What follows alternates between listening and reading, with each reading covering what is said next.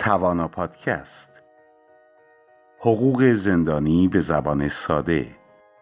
نوشته مهناز پراکند وکیل دادگستری.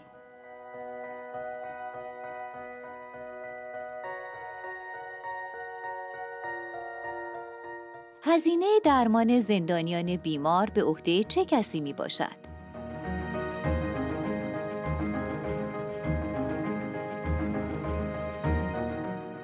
هزینه درمان، عوارض و بیماری هایی که ضرورت یا فوریت درمان ندارن به عهده محکوم یا به عهده کسی خواهد بود که تقصیر او موجب بروز اون عوارض و بیماری شده. مثل جراحی های زیبایی یا بیماری هایی که در اثر تقصیر خود محکوم ناشی میشه.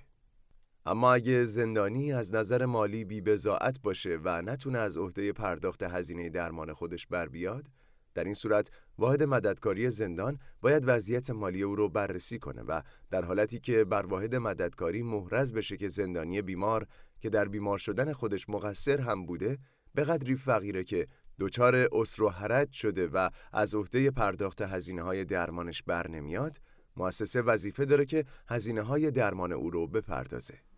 با کمی دقت در ماده 148 از آیین نامه اجرایی سازمان زندانها اینطور فهمیده میشه که هزینه درمان، عوارض و بیماری هایی که زندانی دچار اون میشه و درمان اونها ضرورت داره به عهده سازمان زندان هاست. یعنی اگر زندانی از داخل زندان یا بازداشتگاه به بیمارستانی در خارج از زندان اعزام بشه باید کلیه هزینه های درمانی و بیمارستانی او توسط سازمان زندان ها پرداخت بشه و زندانی هیچ مسئولیتی برای پرداخت هزینه های درمان نداره. مگر اینکه به زندانی مرخصی استعلاجی داده بشه و زندانی با استفاده از مرخصی آزاد شده و خودش پیگیر درمان خودش باشه